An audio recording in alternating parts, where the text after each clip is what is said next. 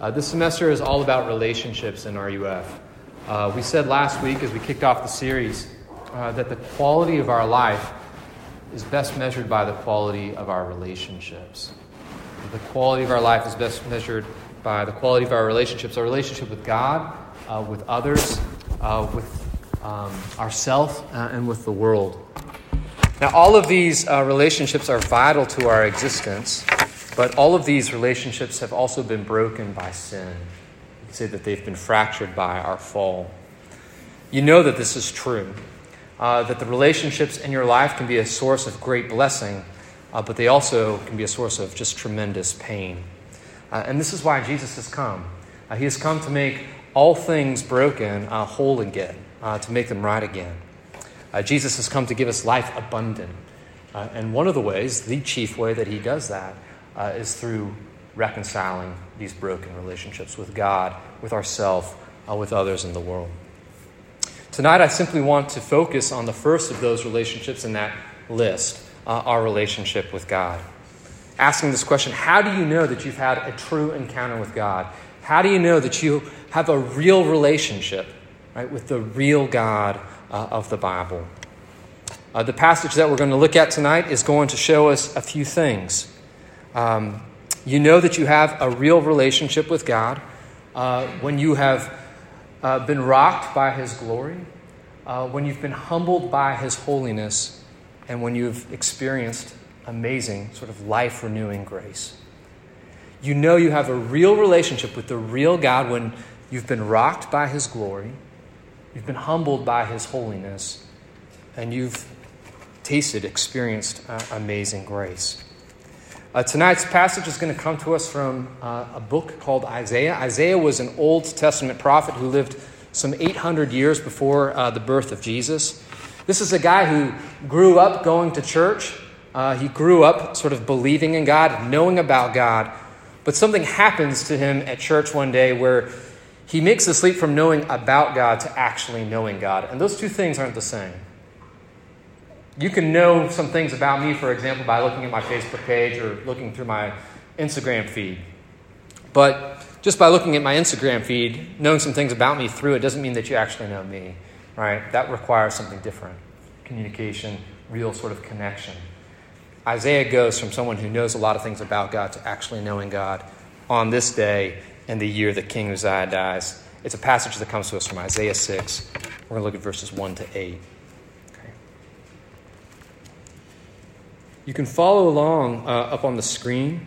Uh, we also have Bibles on the table over there for you to take. They're a gift to you. There's also countless Bible apps that you can get for free and just have your Bible on you at all times, as long as you're carrying your phone. So, however you want to follow along, this is Isaiah 6, verses 1 to 8. In the year that King Uzziah died, I, that's Isaiah, saw the Lord sitting upon a throne, high and lifted up the train of his robe filled the temple. Above him stood the seraphim. Each had six wings. With two he covered his face, with two he covered his feet, and with two he flew.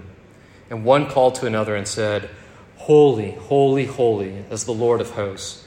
The whole earth is full of his glory. And the foundations of the threshold shook at the voice of him who called, and the house was filled with smoke. And I said, Woe is me, for I am lost for I am a man of unclean lips, and I dwell in the midst of a people of unclean lips.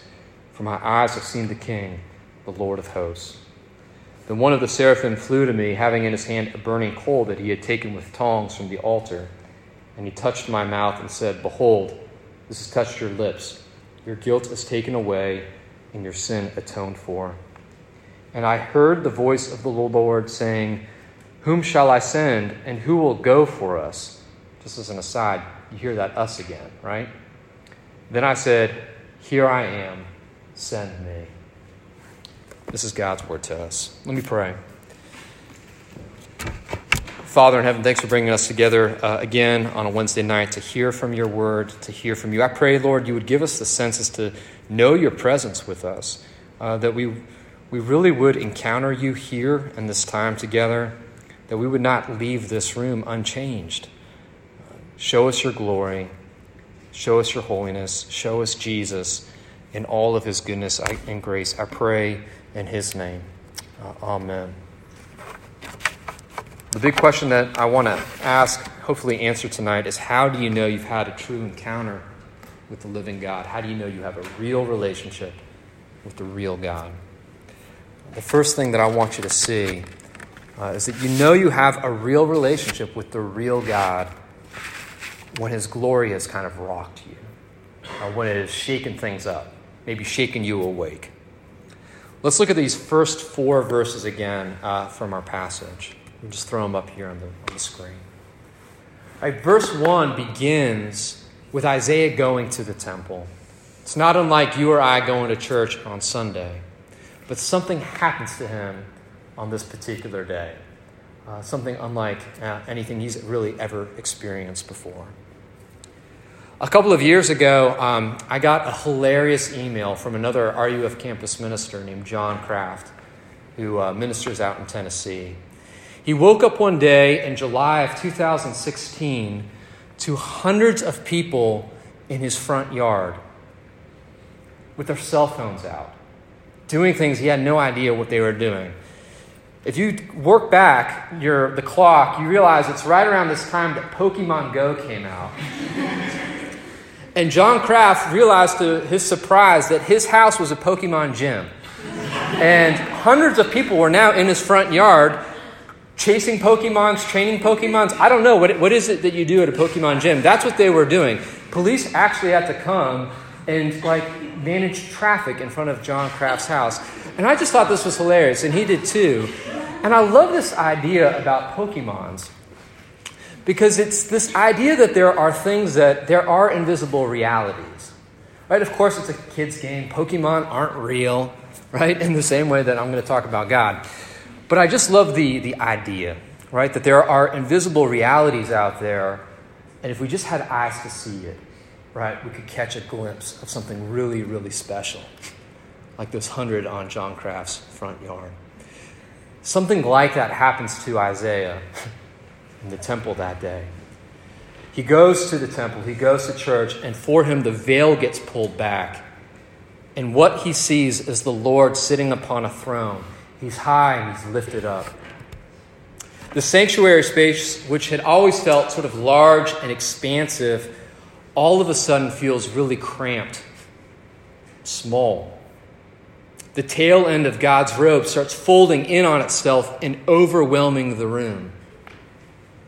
There's an earthquaking sound at his voice, and the place starts to fill with smoke as if a pipe bomb went off and there's angels swirling around, singing in a, this beautiful voice Holy, holy, holy is the Lord of hosts. The whole earth is full of his glory. And the last word in that psalm, right?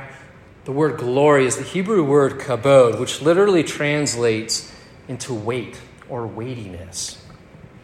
To say that something or someone has glory is, or to call it glorious, is to say it, he, she, is weighty, it has permanence, has significance.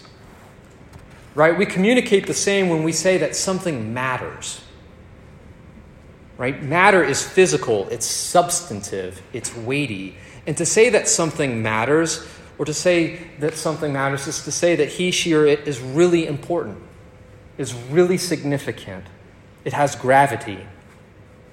Well, in the temple that day, this is what Isaiah encounters. He encounters the weightiness, right? The significance, the gravity of God. Now, before this moment, Isaiah believed in the existence of God, which is to say, he believed in the idea of God. But on this day, in the year that King Uzziah died, something happened to him that changed the way that he saw God and the ways that he saw himself. From this moment on, God ceased to be a concept. Right? From this moment on, God was a concrete reality in Isaiah's life. Say, well, what happened? So it shows us here, he encountered the glory of God. But When the glory of God entered into Isaiah's life, it didn't just shake the earth, it shook up his life. Right? Life would never be the same again for him. Isaiah could no longer relate to God merely as a concept. He had seen God uh, in this moment on throne, high and lifted up in glory, right? as someone who's great, and he himself is someone who's small. From this moment on, the question would not be like, how do I get God into my life? The question would be, how do I get my life into His? Not how do I squeeze God into my agenda, but how do I fit into His agenda? I remember, um, you could call it my uh, Isaiah 6 moment. Uh, the first time that I really encountered uh, the glory of God. It was in 2004. I was 22, uh, and I had just graduated college, uh, and I was backpacking in the Himalayas. Uh, I was trekking to Mount Everest. And I woke up one night, and uh, I really had to go to the bathroom, so I crawled out of my tent, went to some rocks uh, far from the tent, and when um, my eyes finally adjusted to the dark, I looked up and I saw stars like I had never seen them before. It's a good thing that I had actually finished going to the bathroom, otherwise, I would have wet myself because it knocked me over. Like I was literally starstruck. The stars knocked me to my feet. Um, you might say, well, that's no surprise. You grew up in the suburbs of DC. There's all kinds of light pollution. Of course, right? You saw some stars, it knocks you over. What's the big deal? But that's not true. Right? I've gone camping many, many times uh, as a kid. I'd spent weeks on end in the Canadian wilderness, far from civilization. I mean, I'd seen the Milky Way before, but I'd never seen stars like this. This was something quite different. This was my Isaiah 6 moment. It was the moment that I realized that if there was a God, He was the God who created this night sky. Right? Any talk about God would be meaningless if we weren't talking, like, if to talk about God would be meaningless if we're not talking about the one who created the heavens and the earth, right? The artist of the sky that I was looking upon. That's who God is. If there is a God, He made that, right? And again, no longer, I had to give up the illusion of this idea that if that I could somehow let God into my life. If God is the one who created the heavens, the sky that I was looking at, the only way that I could relate to Him was by me sort of sort of fitting into his schedule, not trying to get him into mine. Does that make sense? Right? Our planet revolves around the sun. I was looking at a bunch of suns and considering the one who made them all. It's not how does he revolve around me? It's like how would I what would it mean for me in my life to start to begin to revolve around his? It was that moment where I began to see that God was really big and I was kind of small. I was sort of I hadn't yet been converted, but I was really encountering a God of glory. Kind of pulled back the veil for a moment. It kind of knocked me to my feet. Not kind of, it did. I think this is the first indication that you are entering into a real relationship with the real God. You've encountered, you've, of, you've sensed his, his weightiness, his significance, his gravity. The realization that God is great is starting to shake things up for you. If an elephant walked through this door right over here, you would notice. And if he started to move towards you, you would have to make some adjustments. Maybe you would move some seats out of the way, maybe you would actually move your body. Friends, we're talking about a God who's much bigger than an elephant.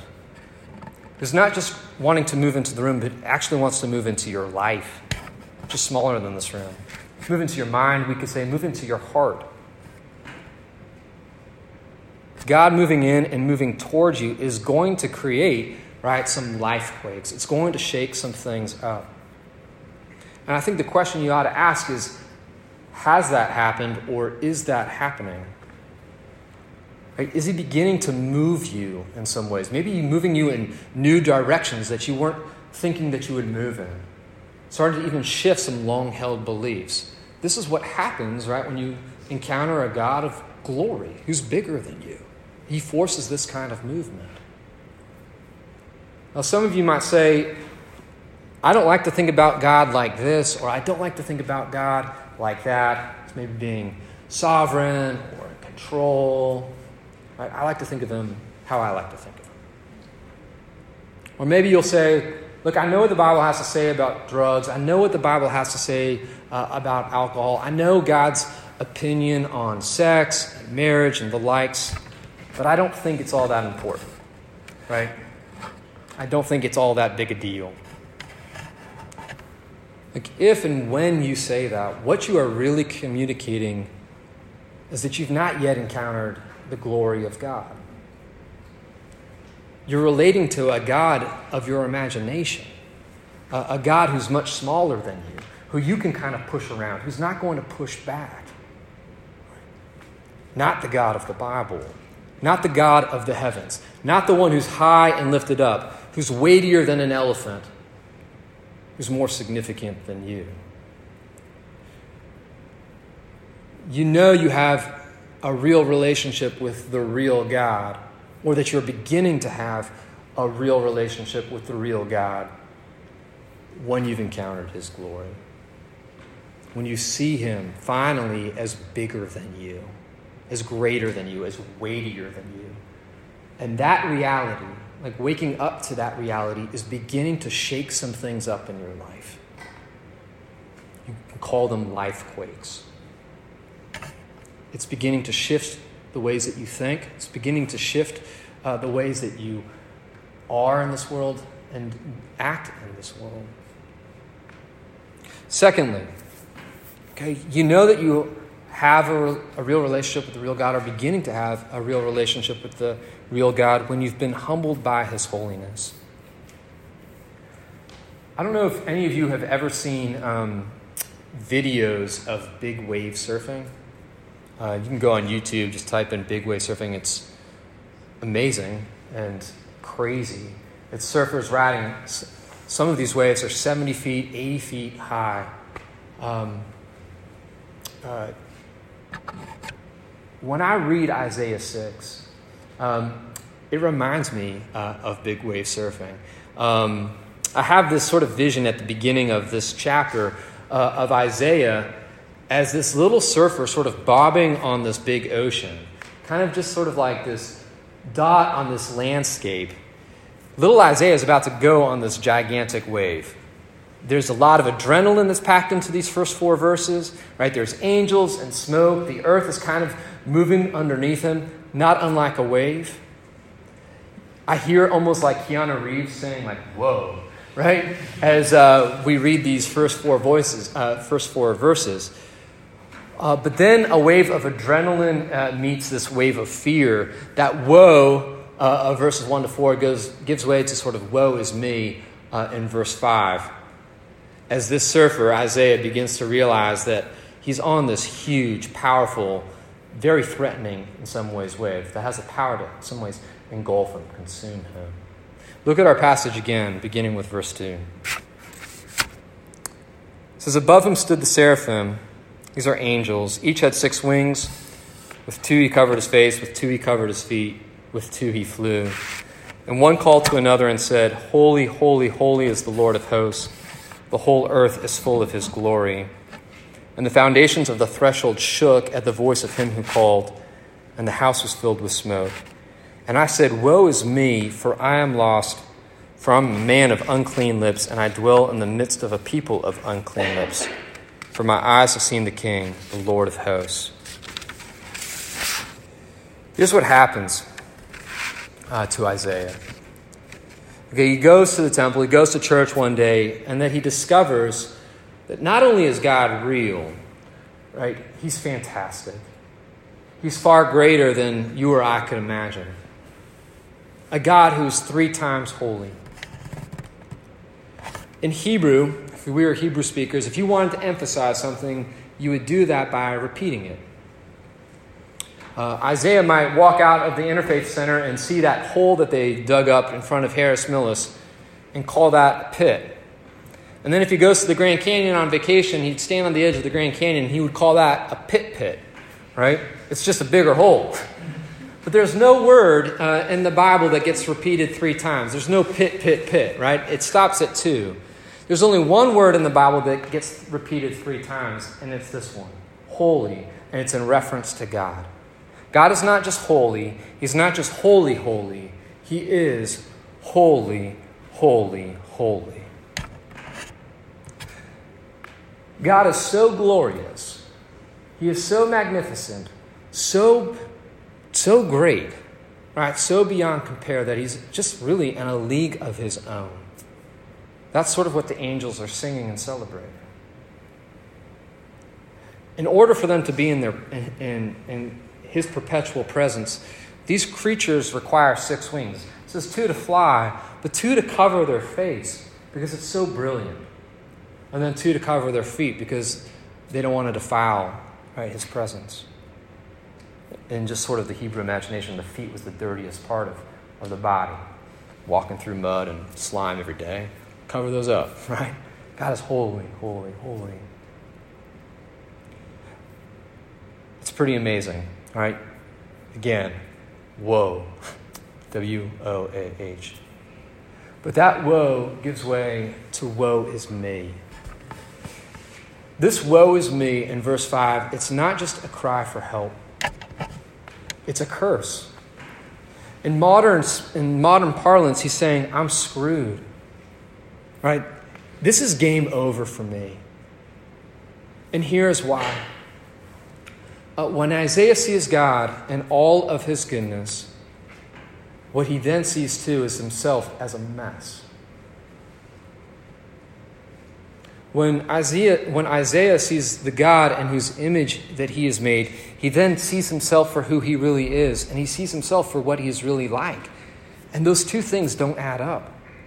There's this gap. I think maybe for the first time in Isaiah's life, he sees himself as the Bible describes him as someone who is beautiful because he's made in the image of God, but someone who's also just woefully broken, painfully broken, because sin is all has ravaged his life. That he is a sinner who falls short of the glory of God. I've used this illustration before, but it's been a long time, so I don't mind repeating it. Some of you know this because you've eaten with me. Uh, few, uh, maybe because we've actually gone to a movie together. But I'm a very messy eater. Um, it drives my wife crazy that I'm, I always forget to get napkins. Ketchup that ends up my, on my hands or grease inevitably makes its way onto my pants. Um, and this is especially so when we go to a movie, where I always get the extra buttery popcorn, and if I'm feeling good, we'll get some Reese's Pieces. Those will also melt in my hand because I hold on to them too long. I get big, you know, fistfuls of them, and they melt. This is not a problem in a darkened movie theater, right? Me eating popcorn, it's kind of gross, even as I'm saying it. But like Reese's Pieces, so, look, where's my napkin? Can't find it. Doing this. In the darkened theater, it's not a big deal. I feel pretty good. As far as I can tell, I look pretty good. And uh, I am pretty good, right? But when I walk out of that darkened theater and I step into the well lit lobby, it's at that moment that I have this woe is me sort of crisis. It's like I'm a man of unclean pants and I dwell in the midst of a people of unclean pants, right? For my eyes have seen the condition that I'm in. Right? It's not good. Isaiah has a similar experience. He steps into the brilliance of God's light. Uh, a light so brilliant that angels have to shield themselves, right? And it's in the light of God's goodness, in the light of His holiness, that he looks at himself and he's like, this is not good for me. This is not good. I, am a man of unclean lips. I dwell in the midst of a people uh, of unclean lips. It's very easy for us to get a sense of self uh, and a sense of self worth by looking to our left and to our right and comparing ourselves uh, with other people. We often do this, right? We'll scan our social networks and we rank ourselves like horizontally. Like, how am I doing in comparison to one another? Uh, this often takes place most on social media, things like Facebook or Instagram. But it can happen anywhere, it can happen in this room. As Isaiah scanned the crowd, he had tons of reasons to think that he was winning. He had every good reason to think that he was on top. Jewish tradition tells us that Isaiah was from a royal family, that his father was brother to the king. We know that he was rich and that he was well educated. He was running with the cultural elites of his day. What's more, we know that Isaiah was an artistic and an intellectual genius. I just want you to think about this for a minute. If 3,000 years from now, college students are reading what you wrote and talking about it on a Wednesday night and how it's significant, I'd say you've made it. Right? Isaiah made it. We're talking about him in 2019. It gets better than that. Isaiah was a prophet, which is to say, he was a master communicator. He spoke for a living, and he did this in an oral culture that prized, right, its master communicators, that lifted them up on a pedestal and said, This is the best. He's kind of like an 8th century Donald Glover, childish Gambino. You know who I'm talking about? Of course you do. Right, this guy is an actor, he's a comedian, he's a singer, he's a writer, he's a director, he's a rapper, he's a songwriter, he's a DJ, he's a fashion guru. The guy is winning, right? He's in a league of his own. But when Isaiah, right, our 8th century Donald Glover, right, encounters the triune God and all of his glory, when he encounters this three times holy God, he realizes, I'm a chump. Like, I'm nothing compared to this guy. I'm nothing compared to this God and being in the presence of this truly great one, like his whole life he thought he was the best, and then he realizes, no, there's, there's a whole different category of good. There's a whole different category of brilliance and beauty. He encounters that, and it makes him feel really small. It humbles him. It humbles him to the core. And here's what's really interesting from this passage Isaiah mentions that it's his lips that are unclean. He says, I'm a man of unclean lips. But, friends, his lips were the best part of him. His lips, that's where his talent lied. I mean, that was his gifting. That's the thing that made Isaiah Isaiah.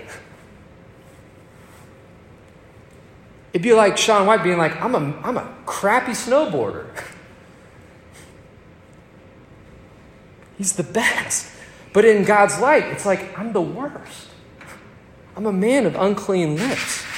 What Isaiah realizes is that even the good stuff about him is flawed, that it falls short. It's not just the bad stuff that he's trying to hide, it's not just the ugly things that you and I try to hide the secret, shameful stuff that we're trying to mask from everybody else. Even the good stuff Isaiah sees, he hasn't used well. Even that has been used selfishly, right? To advance himself, to put other people down, to promote himself, right? He hasn't used it truly to love God or to love others, to love this world. Like, he's a man of unclean lips. Here's the point you have a real relationship with the real God when you realize in his in light of his holiness that you are glorious ruins that you are made in the image of God which makes you glorious but you are also a sinner. That you are unclean. That you are not well. That you need help, that you need rescue. Those who have had a true encounter with the real God come to this self awareness. They see themselves in light of God's holiness and they recognize that they are in need of rescue and that they cannot save themselves. Have you? Or are you still in the dark about yourself? Those who have truly encountered God, who have a real relationship with the real God, they've encountered His glory. It's shaken them up a little bit.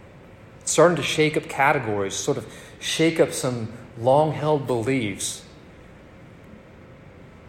But they've also had a sense of His holiness, and they see how they fall short of His glory, how they were created in His image, and yet there's this gap between what He is and what we are, what we are supposed to be like, and what we are actually.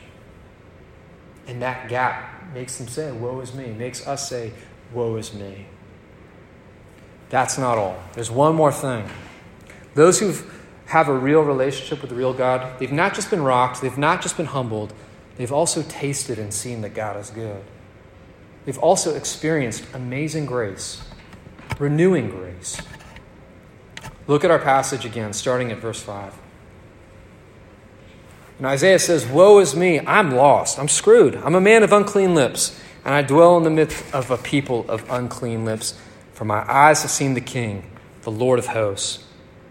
Then one of these angels flew to me, having in his hand a burning coal that he had taken with tongs from the altar. And he touched my mouth and said, Behold, this has touched your lips. Your guilt is taken away, and your sin atoned for. And I heard the voice of the Lord saying, Whom shall I send, and who will go for us?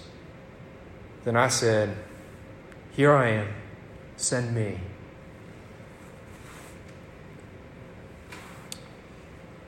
When Isaiah says, Woe is me, he sees one of these angels pick up a tong and fly to an altar which is where sacrifices take place. Sacrifices take place on an altar. The angel grabs fire from this burning sacrifice and he flies straight for Isaiah.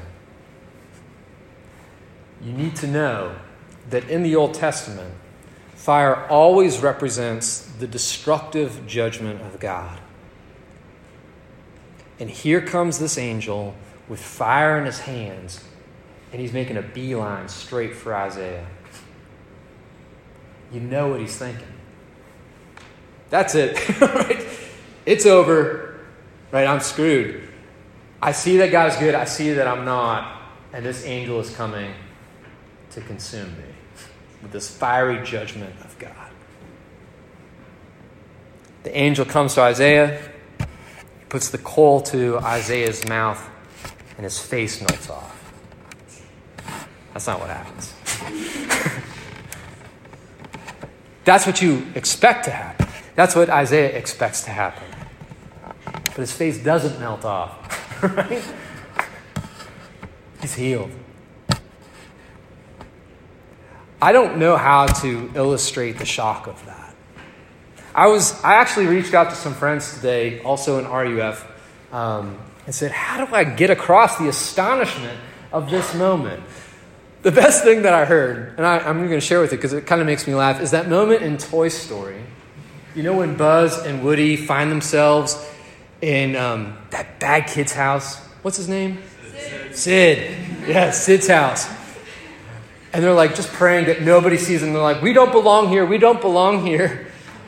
And then those like zombie toys see him and they make this beeline for them. And they're like, this is it. They're going to tear us apart. But instead, what those zombie toys do is they put them back together again and they heal him.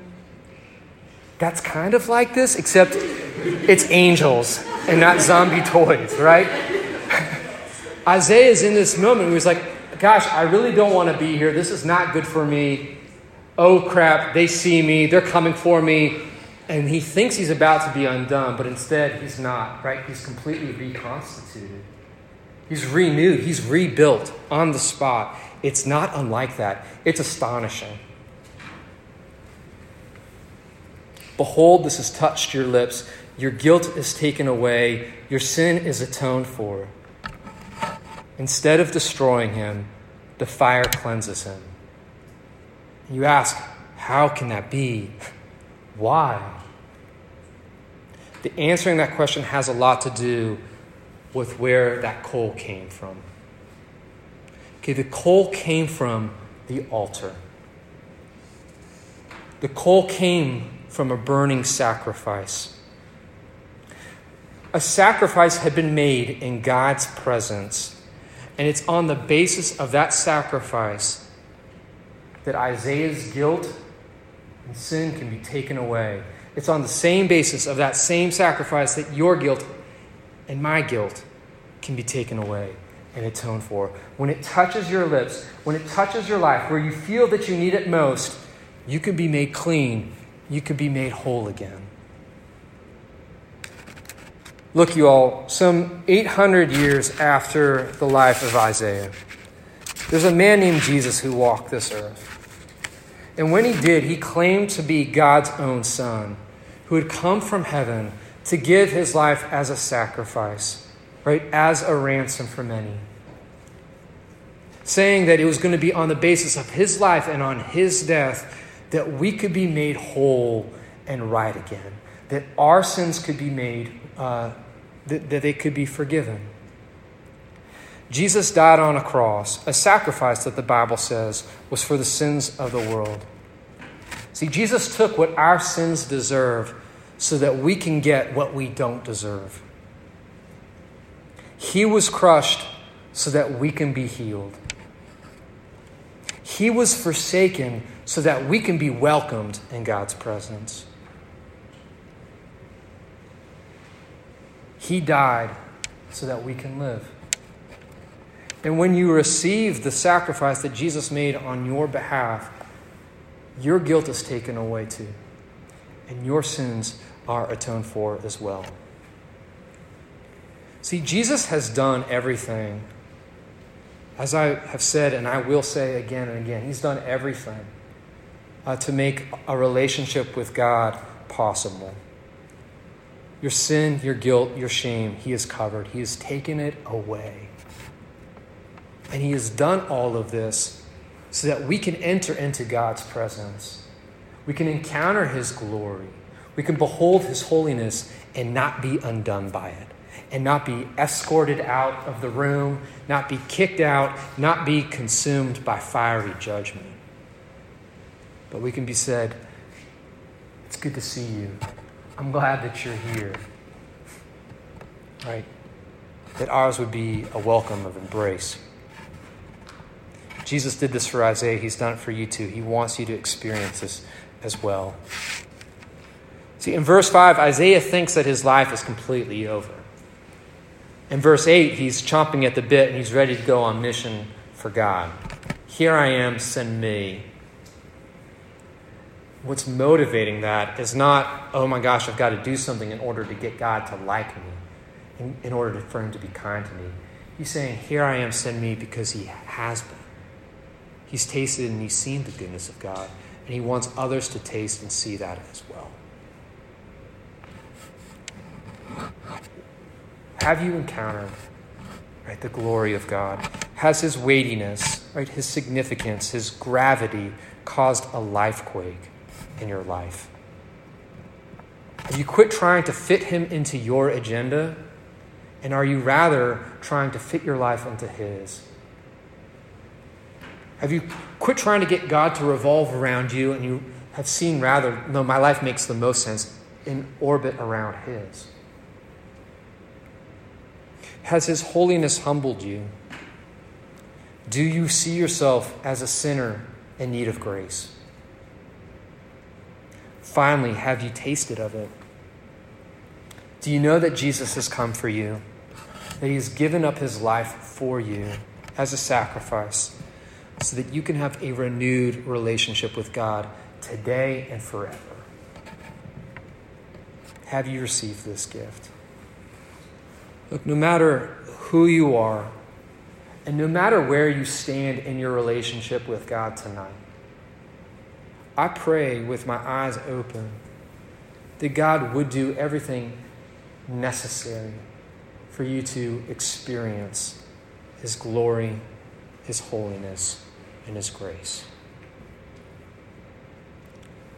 My desire for you is that tonight, tomorrow, the next day, all semester long, you would find yourself drawn into uh, a renewed relationship with the God who made you uh, and who died to save you. Let's pray.